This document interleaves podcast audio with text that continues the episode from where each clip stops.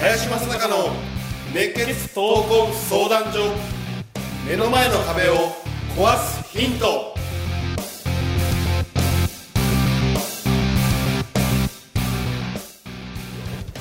あ僕のね友人でトラックの会社、まあ、トラックと運送会社やってる会社があるんだけど、もうね毎年毎年ねもう相当数のあの新卒の学生来るんだよ。へで大体運送業なんてのは本当に一番まあそういう意味で採用はできづらいというふうに言われてる業界なんだけどそこはね、まあ、一人勝ちみたいに来るわけです、それはもうとにかくねドライバーがかっこいいんですよ、うん、とにかくかっこいいんです、運転手じゃないドライバーなんです、だからちょっとねネーミングを変えるだけでも人がね見るようになってくるしあとはそのドライバーたちが集まって、えーよく今、ね、居酒屋甲子園だとかね、いろんなその大会やるでしょ、うん。それもねその甲子園みたいなことやってるわけですよ。えへえあのドラドライバー甲子園かな、そういうことやっていたりとかとにかく自分の仕事に対して誇りを持てるような施策とか仕組み作りをしてそれをみんなに見てもらう。みんなっていうのは家族も含めて見てもらう、あるいは他業界の人からも見てもらう、まあ、こんな仕組み作りがうまかったりとかね。だからね結局ね考えてないから人を解けないんですあとは圧倒的に自分が一本釣りできるかどうか、えーここで今システムって書いてあるけども自分の例えば、えーまあ、30代だからやってると思うんだよね。自分が自ら、そのシステムの能力が高ければ高いほど多分人はそこにクローズアップされるから、見に来るんだよね。だから、まあ、そういったことも一個だろうと思うし、まあ、ちょっとねあの取れないという前に、えー自分の会社あるいはね自分のスキルそのものも一回棚卸しをするといいと思ううん。まあ、そういうことをちょっとやってみたら面白いかなと思いますね。逆に尾崎さんはねこういう会社そのものは結構扱ってると思うんだよ、お客さんでもね。そうですね、ええあのーこういう会社がまあ多いんですけど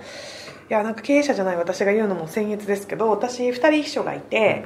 1人目の秘書は29歳の時に雇って2人目の秘書は40歳の時にあの2人目の秘書を募集したんですけど2人目の秘書だから2年前なんですね。2年前に募集した時80人応募が来たんですね。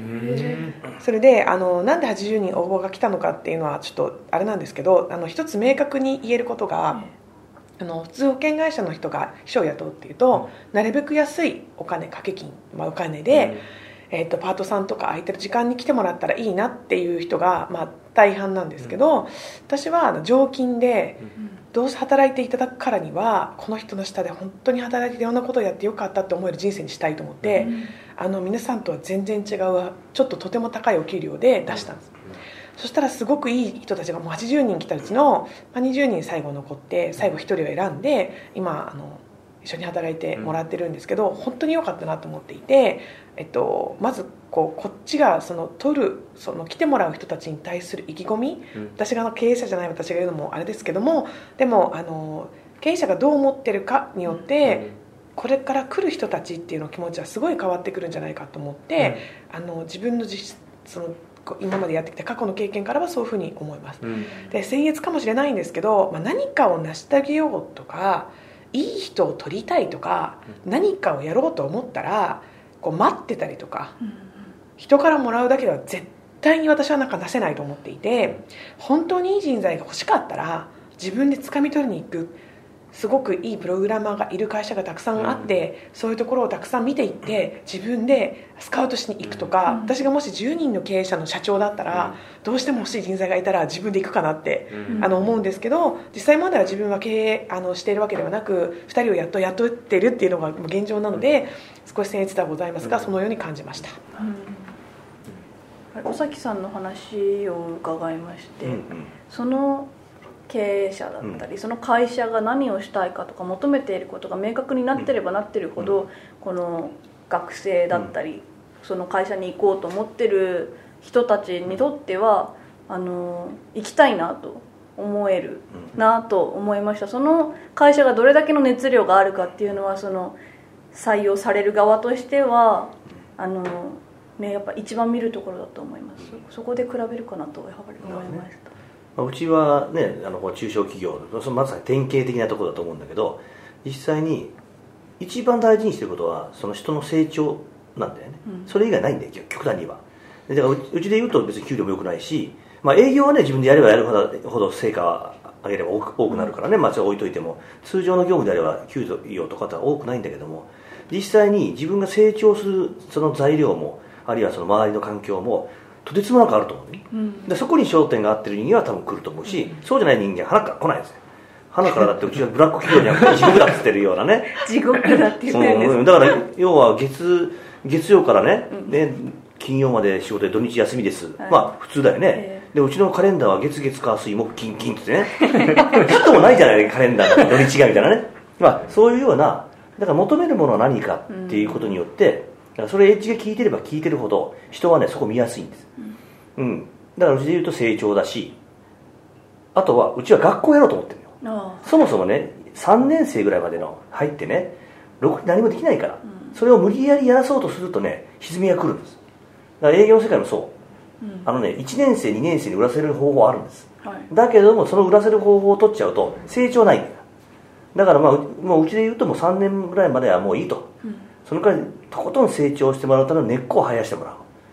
う。だから明らかにそこで土台を作ってもらえばその後の伸びしろは違うんだよね。だからうん就職して新卒で入ってもらって戦力とかって一切考えないし、えーもっと言うと学校3年間社会の学校に来てくれと。か、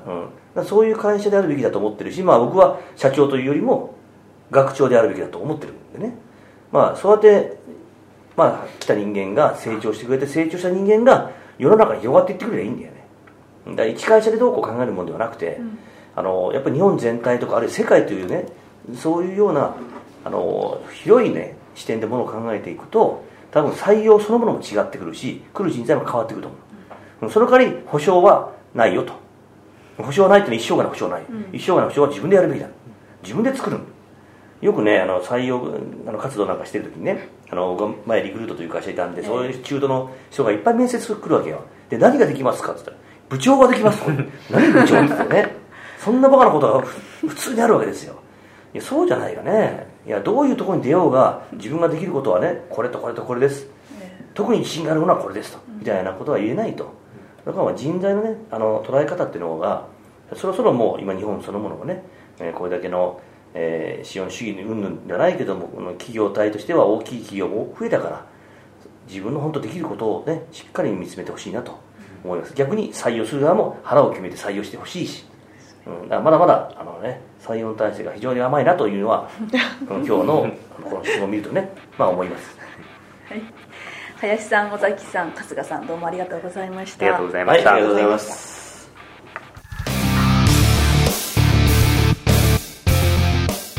の番組ではリスナーの方々からいただくご質問を募集しています。自分の人生や日本社会のことなど林正孝に聞きたいことをどしどしご応募ください。ご質問はインターネットで熱血闘魂相談所と検索。すると Facebook のページがヒットしますのでそちらにアクセスしていただき、えーメッセージボタンをクリックして質問を送ってください。ポッドキャストの他にも YouTube でも聞けるようになりました。そちらも合わせてチェックしてみてください。皆様からの質問お待ちしております。それでは次回もお楽しみに「